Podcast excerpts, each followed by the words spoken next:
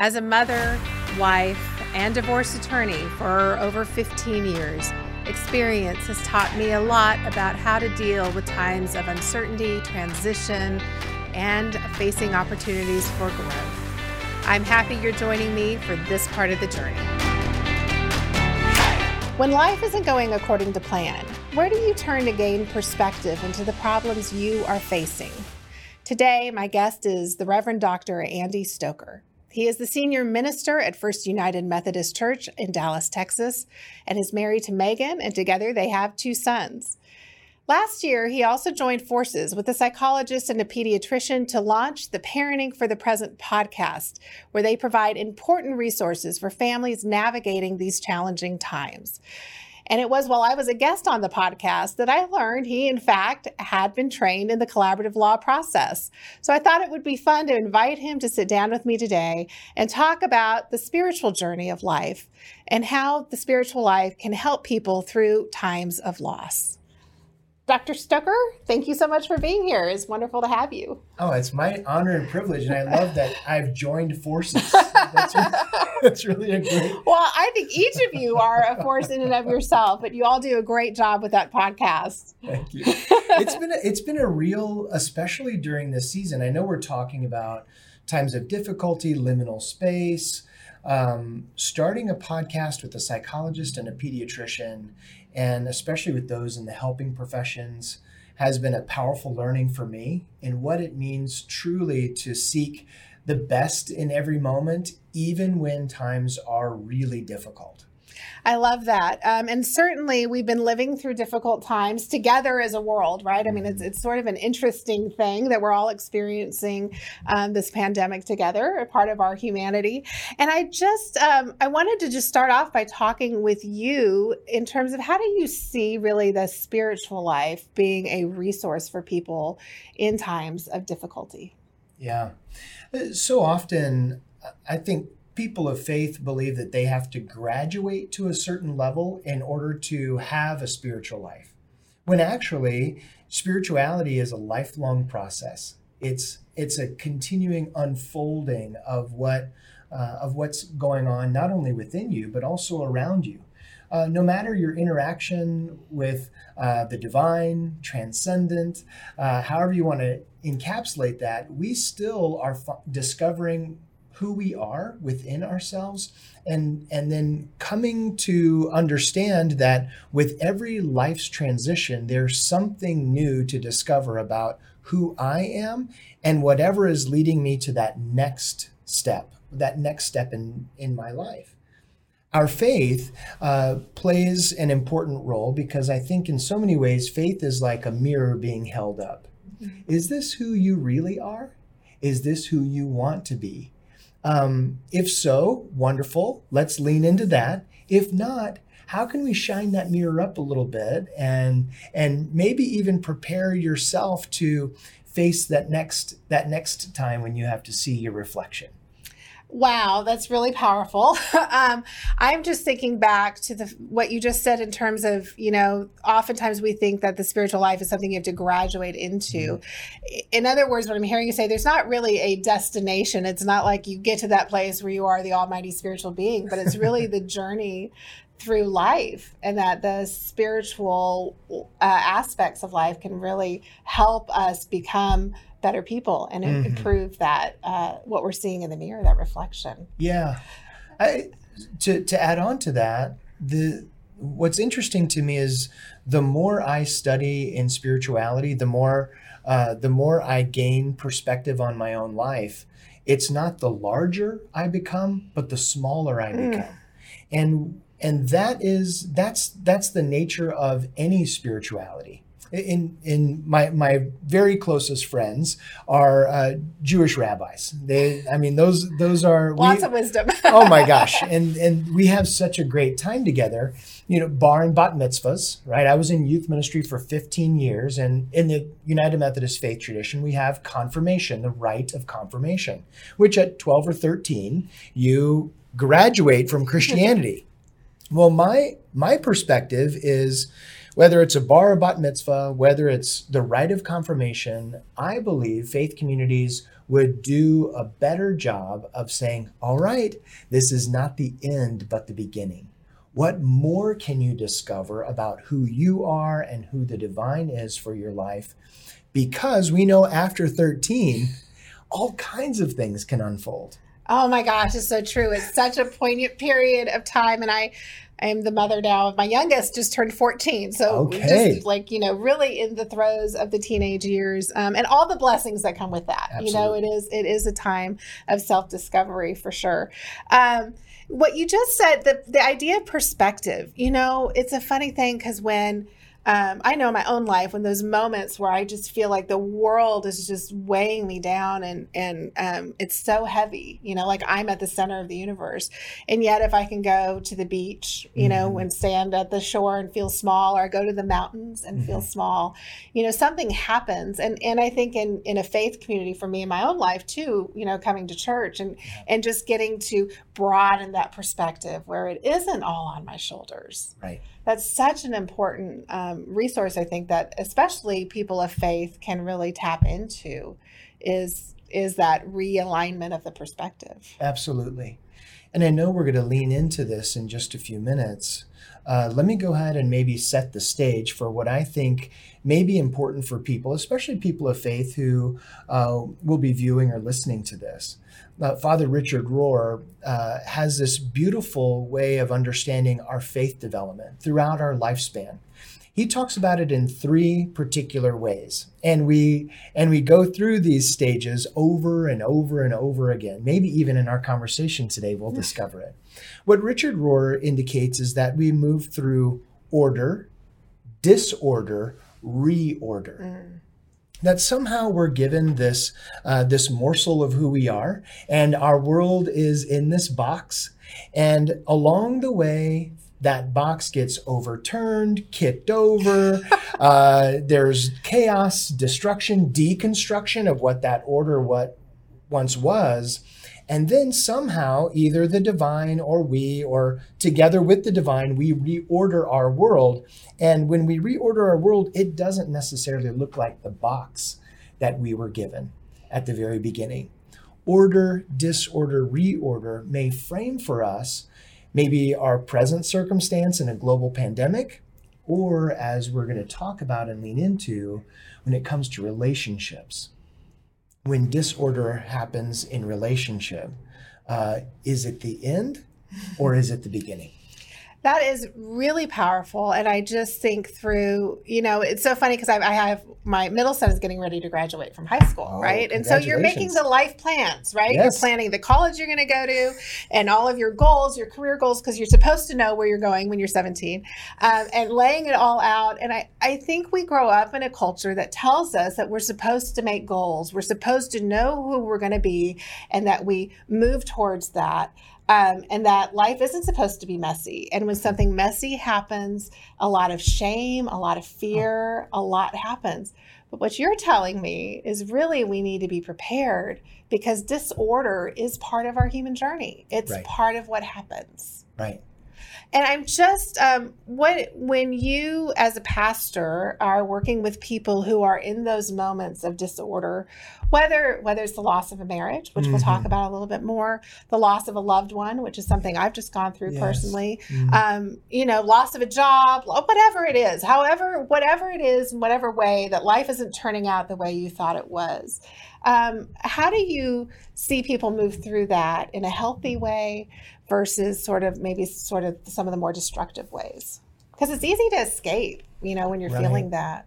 Right. So if if we can step maybe to the 10,000 foot view, I promise not to stay there too long. The 10,000 foot view, uh, when I when I'm walking with families, what I oftentimes um, invite them to consider is how did you learn how to handle stress and anxiety and fear and anger and shame from your parents? Mm.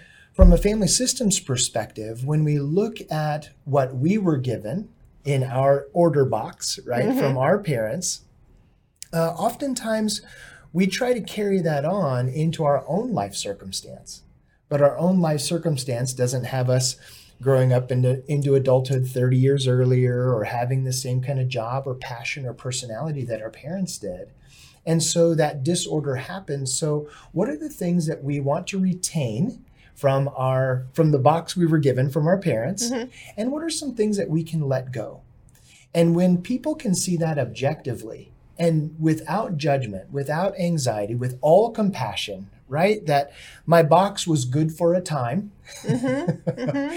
and it's not everything in the box is going to serve me in this time of disorder moving into reordering and so, how can we look objectively with what we've received from our parents, from our mentors, um, and then offer, lean into maybe our next best step for our life because we're going to achieve or um, or have the opportunity to do something totally different than what our parents would have because of where we are with research or uh, technology or how we've interacted with right. with uh, with those that that are in our midst that maybe aren't our family of origin but maybe are our family of choice.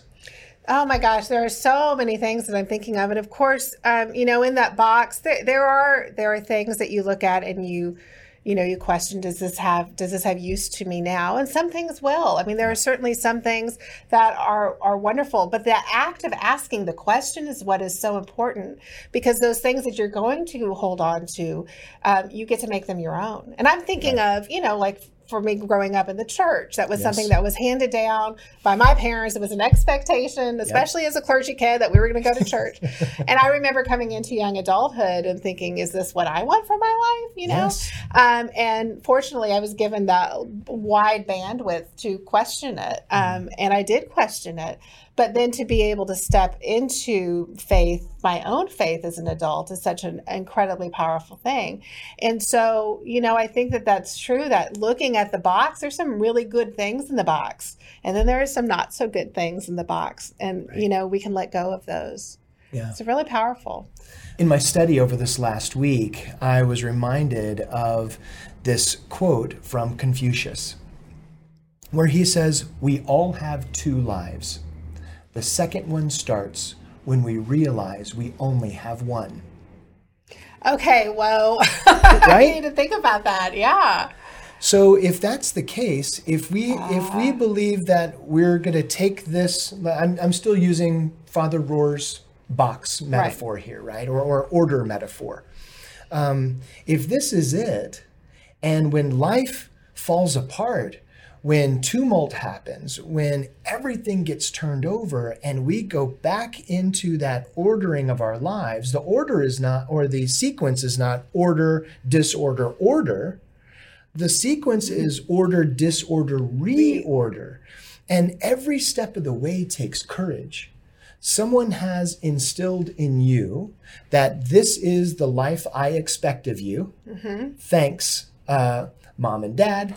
Thanks, dad and dad, mom and mom. However, however your family of origin was was oriented, and then there's something that occurs in your life that you're going to take going to that ten thousand foot view. Can we see this objectively? Can we navigate uh, through this? What am I going to what am I going to take? What am I going to leave behind? And with what I'm going to take, can I then reorder my life? And that's when your second life begins. Mm. And what a gift that second life is. I mean, you know, and I know as well that mm-hmm. for people who are going through periods of tr- immense transition, um, that's you know something they didn't want. It wasn't like I, you went out and said, "This is going to make my life better. I'm going to have total upheaval and I'm going to yeah. empty everything out of the box." right? But um, but when you sort of lean into those moments that you know god's grace if that's your belief system is there present with you um, the human experience allows us to really grow deeper and to really have an amazing next chapter is what we call it yeah, yeah, absolutely.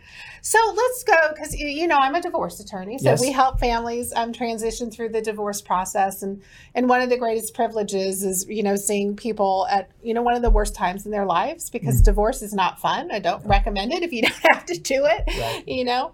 But but walking through the process and then and then on the other side seeing their lives um, lived with amazing abundance and so forth um, not that i i sell divorce but when you need it you need it yeah. um, one of the things i i notice with people is that they often feel um, a lot of shame in mm-hmm. divorce they feel like they need to pull away maybe from their faith community that this wasn't, they're not living right by the set of rules. And what do you have to say to, to people who might be experiencing that? Yeah. Uh, Re engage. Um, try it on. Uh, in in so many ways. Let me let me first critique uh, may, maybe my my own experience of uh, of the faith communities that I've been a part of. Uh, faith communities don't always have a great understanding of, uh, of what happens in divorce. They don't have a great understanding when, uh, when tumult happens, when this, there's this terrible upheaval in a family. Uh, oftentimes, the faith community withdraws or the faith community shames. Um, so, my word to those maybe in faith communities or maybe if there are clergy people watching this, uh, that uh, is it possible for us to be far more compassionate when with people when their lives are disordered? Mm. Um, now, I'm not just we. I was trained to visit hospitals. I was trained to sit with people in times of birth and death and all of those sorts of seasons. And yet, there are so many other ways that we can bring a pastoral presence when life isn't all that uh, all that smooth, when there are rough places in in life.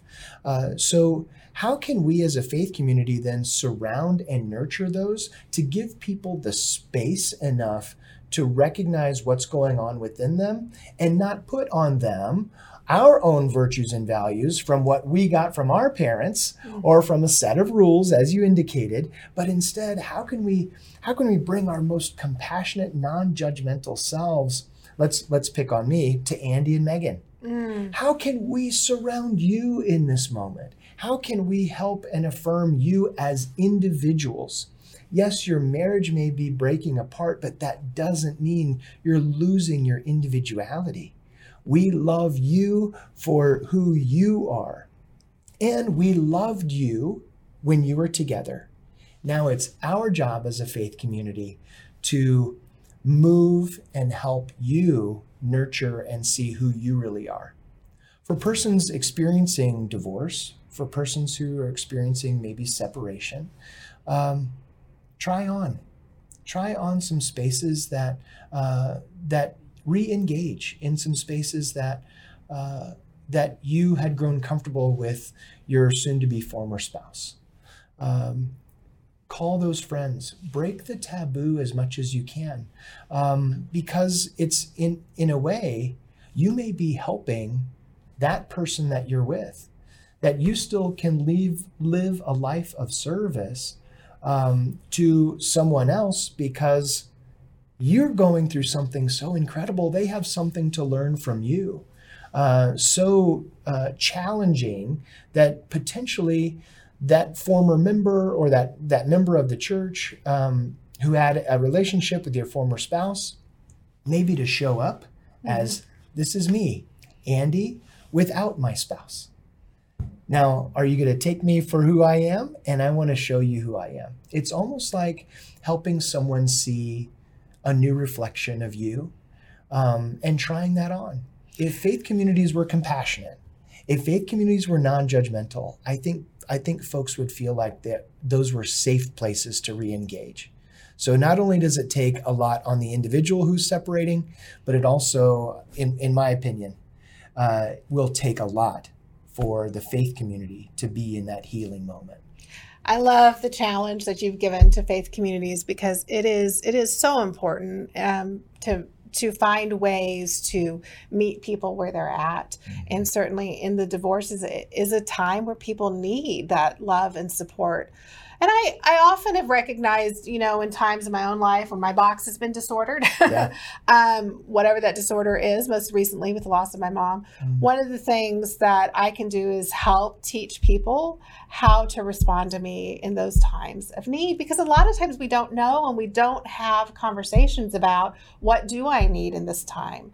Um, that it is okay to, that you're still friends with my ex spouse, um, that, you know, you still love our family and that's okay you know like we don't there are just a lot of conversations that aren't had and we make assumptions and i think putting those things out on the table is really important. Yeah. The, the more we can the more we can share i, I love this conversation. Uh, yeah. I, I, feel like um, you and i are not bringing um, our our own kind of hanging a virtue or a value on marriage only and you're not a whole person if you're not married. Um, what if, what if listeners and viewers alike could take on that kind of attitude just for a week? To see people as individuals and become surprised. oh, you're married? Oh, well, tell me, what is your perception of your spouse? How does your spouse help help you mm. to show up as you show up? Because I'm I want to affirm how you're showing up as an individual, mm-hmm. not here we are together and I'm and we are uh, one person. Well, and I think you know for for families who do have great marriages, right? Mm-hmm. But a lot of times people can feel the pressure to have the picture perfect uh, family. So it's Christmas card season, right? And oh, I'm stressing yeah. over the past year. I have no picture perfect pictures of my right. family. Great, uh, great. It's yes. all messy. Yes. Uh, but you know there's that pressure and and that facade. And so we're only seeing you know each other in terms of how we think we should be seen.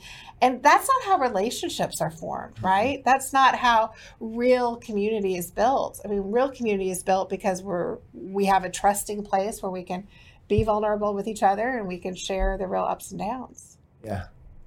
So I, I don't know. I don't know how you're going to feel about this line of this line of conversation. But what if we had mystical relationships? So I, have been dabbling a little bit over the last couple of years. It sort of has felt like during the pandemic, I've been in a hermitage. Mm-hmm. Uh, I've got a little bit more time to read. I haven't been sleeping all that well. So I'm in my hermitage reading. And what I've been reading mostly are the mystics, mm. starting with the desert mothers, the desert fathers, and moving through. I wonder, it, you've inspired me here to think about mystical relationships. What if we could drop all of the facade? all we've been doing, and social media is a great proponent of this. I'm going to show you who I really am. And then it's a wonderful glossy picture. It's a wonderful, you know, pose. I'm here on this beauty. Am I in focus? Am I not? Am I am I adjusted right? Is uh, d- does my body look okay? Am I all of those? Things. Don't things. forget all the filters that are available. Right. Exactly. exactly.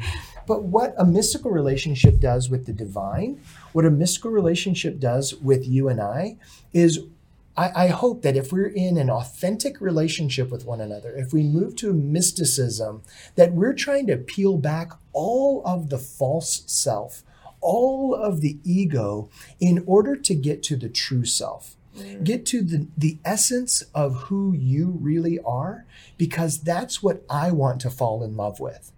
Mm. That's what I want to build our relationship on is this commonality, this co-mutuality, this beauty that we share, not from the facade, because that can fall away. That's things get disordered quickly when you've got the facade, when you only lean into the facade, but the true self, the essence of who you are, the core of who you are never goes away. So my challenge is let's make every Christmas card messy. Amen. Yeah. No, I think it's great. And you know, um, I mean, I'm just, I'm thinking as you're talking about this, I'm like, well, what are all the things that stop? I mean, the ego, right? Oh, the gosh. protection. Like, what if you really knew? Like, I have half of a tree up right now, right? And yeah. it's December 5th. Um, like the messiness in my life. What if you really knew that, right? Then, then you wouldn't like that. Mm-hmm. And so we, we create all these barriers in our life to really sharing who we are. So unnecessary Yeah. because who you are within you is absolutely enough. Yeah. Is absolutely enough. When we have when we have good marriages, uh, in in my opinion, from so I, I have a secular PhD in family science, um, and so uh, I believe a good marriage is all about the partners maintaining their individuality. So when they join together, that they become interdependent. They're not dependent or codependent, but they're interdependent. When I'm apart from my spouse, I can still be Andy, and when I'm with my st- my spouse, mm. I can still be Andy. Now, the work that happens is all of the stuff that our court, our culture has tried to order about marriage. Uh, it's the it's the Jerry Maguire. Uh, Oh, line, you right? complete you me. complete oh, it's the worst line ever for real relationships, me for right? real relationships. Yeah. yeah, because you are complete just as you are. You are you are good and you are enough, and your presence matters just by you showing up. Period. And imagine, I mean, if you are, if you're in a marriage right now, and um, and you're feeling like you're not enough, I want you to just hold that thought for a moment and imagine how you would show up in your relationship if you really, really believed that you are enough. I mean, that is such a uh, it's it's such a challenging belief these days in the world that we live in because everywhere we're told we're not enough Right. Right. but that is you know when you when you know at your core that you are enough it changes everything Mhm. To to be human is to recognize that you are um, part of something bigger, right? Um, to be human is to recognize the transcendence, not just around you, but to recognize the tr- that you can even transcend yourself, that there is a future that we can imagine tomorrow. The squirrels running around in my front yard this morning don't imagine tomorrow. right Uh, we can. And so when we think about transcendence, when we think about that next step that we take in reordering our lives, in recognizing that we are enough, or that for those who are listening and watching, that you are enough, uh, imagine taking that enoughness, that beingness into tomorrow. How much more of who you are can show up today and tomorrow?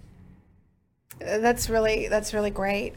How how do you um practically speaking because i like i said we we live in a world that tells you you're not enough right? And even a lot of times in faith communities we certainly feel we're not enough. And the Right. mirror that's being held back to us in our faith communities can be one of you're falling short you're falling short you're falling short. So where where how do we develop a practice so that we really can anchor into that knowledge that we are enough how does that happen practically Yeah. So faith faith communities and faiths all over the world have a multiplicity of practices that folks can engage in to discover their their core self. Um, over the last four years, uh, I had a pretty transformative experience with contemplative prayer that led me to uh, becoming a certified teacher in mindfulness meditation. And what I've discovered for myself as an extrovert all the time, 24 7, is that the more I was extroverting, the more I wasn't filling the cup that was that was out there. The more I was making sure everyone was having a good time, making sure everybody was engaged in a certain way. Um, it it was not. I, I was I was missing something from who I was essentially. So I delved very deeply into mindfulness meditation. What this practice does for some, not for all, is sitting by sitting quietly for five minutes, 10 minutes, if you can push yourself to 15 or 20 minutes every day, and just concentrate on your breath. And then it almost automatically thoughts and feelings and the to-do list mm-hmm. comes to mind and in your heart and all of those things are swirling around and it's an opportunity for you then to see those thoughts feelings and perceptions just as they are and find your breath again. You're going to have them. Your mind is only doing what it's supposed to do, mm-hmm. think. Your heart is only doing what it's supposed to do, feel. Um, your life is unfolding, so it's doing what it's supposed to do, perceive. So, what if you just were able to sit and be? That's one practice. The second practice is Is it possible for you to set a timer for three minutes in the morning and three minutes at night before bed and simply just write? Uh, there are all kinds of wonderful journaling practices out there where you're able to just write. Maybe you need a prompt. Um, highs and lows. Maybe that's your prompt, or um, or your favorite color is a good prompt. Or things to be grateful for. Things to be grateful for. Things to be upset about. Whatever whatever the prompt is, and just allow yourself to write, and then close it up. You don't have to read it. It's just part of the process one of my closest friends uh, has been delving very deeply into journaling practice. And what this has done for him in his medical practice is help him to concentrate exactly on what he's doing with the patient, be it in his office or in surgery. That by becoming aware of, of all of the inner thoughts and feelings going on, uh, and and holding them uh, not necessarily at bay, but just allowing them to be and focus on your task, he's been able to connect in a real way, in a deeper way, not just with his patients, but with himself mm. and the practice and art of medicine. I love that. I'm just thinking the next time that I, before I go under the knife, I need to make sure that my surgeon has a, a journaling practice. It seems like that might be an important question yeah, to ask yeah, now. Yeah, yeah, How do you reach into your essence here, sir or ma'am? Right. Yeah.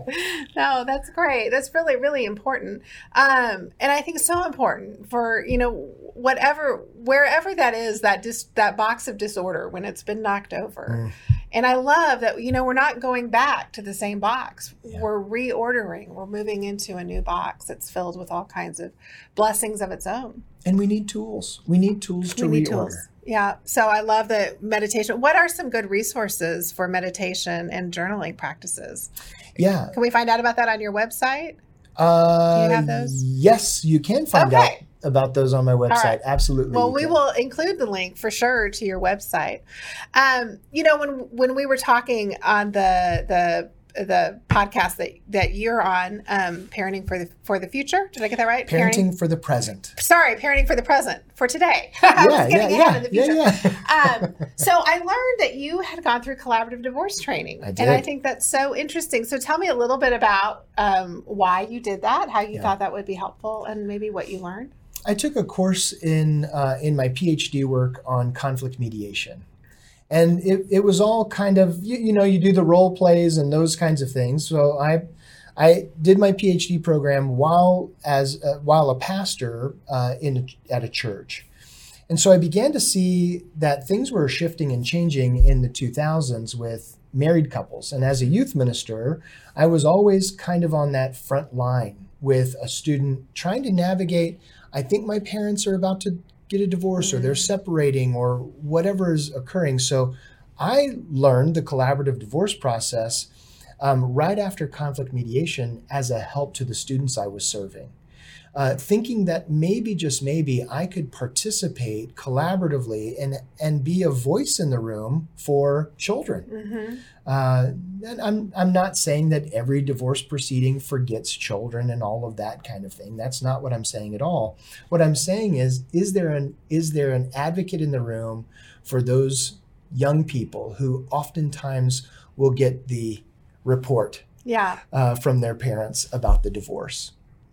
So I took uh, the collaborative divorce uh, training and discovered that when we're able, it sort of goes back to our mystical relationship. Mm-hmm. When we're able to see each partner as their own individual person, as an independent person, and that the interdependence that they created in their marriage what had started to erode and they're finding their way back as independent people without the marriage.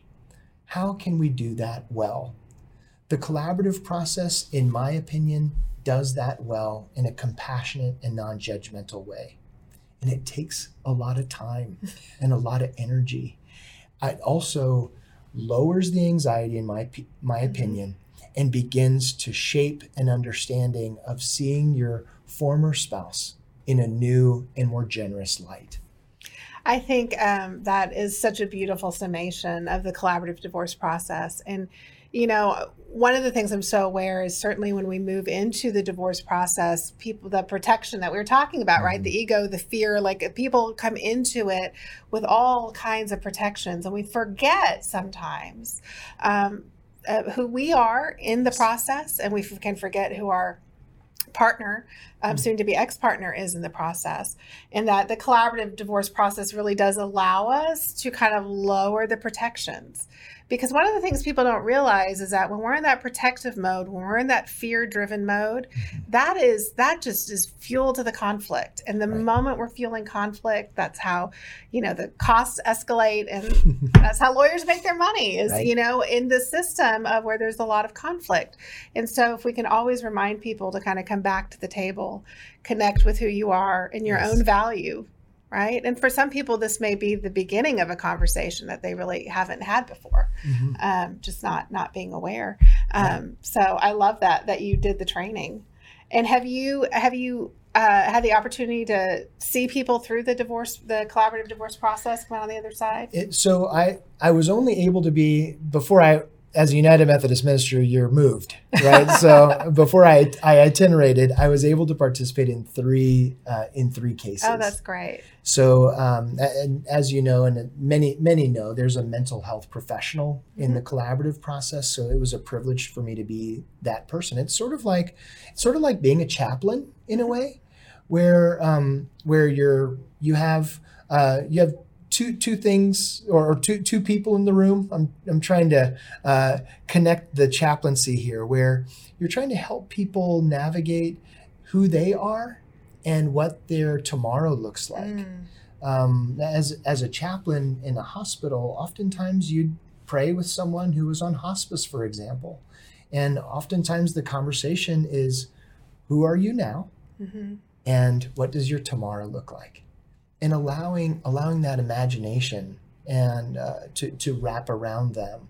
Um, likewise, as a mental health professional in the room, how can you help people understand who they are and what their tomorrow might look like in this reordering process?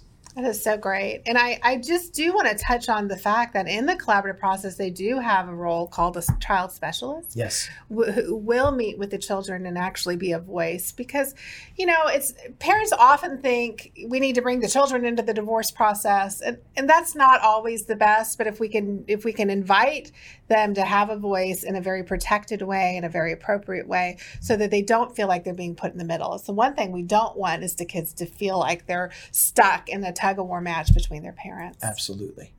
I think what I was indicating is um, it, other divorce proceedings outside of mm. collaborative.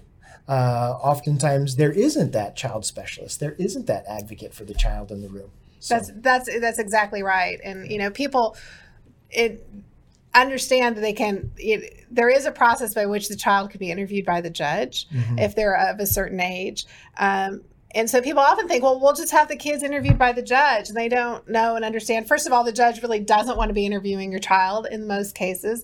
And second, that is puts such pressure on the kids and really in such a destructive way. Yeah. And you know, you've seen it where I mean, divorce itself is a period of transition, it doesn't have to have a negative impact on the kids. If the parents can both step up and minimize the conflict and protect the children, kids can come through it just fine. That's right. That's and right. and in some cases, you know, they'll say, "Why didn't you do this earlier?" Because the conflict in the home is what can be so destructive for kids. Absolutely, absolutely. Um, I I've really enjoyed our conversation. This has been really really fun. There's so many takeaways that I'm going to be thinking about all day. So I, I thank you for for being here and um, bringing your insight and wisdom. As we wrap up, I just um, want to offer you an opportunity to kind of leave a message for hope for anybody who's in that that period of the disordered box. Um, yeah. You know what what words of wisdom do you have for them? Yeah, so we're we're coming out of Hanukkah, and we just finished the second Sunday of Advent. It's a season where we're reminded that there is great hope and light in the world, and that hope and light emanates from each of us. And a spiritual practice, a faith community can help us to engage, I hope, uh, discover that hope and light that is within us that we can offer the world. And maybe, just maybe along the way, discover all over again how precious we really are, not only to ourselves, but to the world around us. That people are enough, that you are enough, Jennifer, just by showing up. Even I pray with your messy Christmas card. exactly. It's going to be enough. Yeah. You've had a year. Yeah. And along the way, the messiness and the disorder of it all, somehow you reordered everybody with cowlicks and sweaters askew and maybe makeup not right that day. Somehow you reordered everything to take that picture and to be together and be reminded what a precious moment it is to just be reordered in this brand new way. I can't think of a better way to end today. Thank you so much. Uh, this has been amazing. If you want to learn more about Andy Stoker, about his ministry, uh, about the resources that he has available, uh, we invite you to check out his website. And if you've enjoyed our conversation today, we hope you'll subscribe uh, and tune in for future episodes. But we also hope you'll share this so that others can benefit from the words of wisdom and just the words of love. So thank you.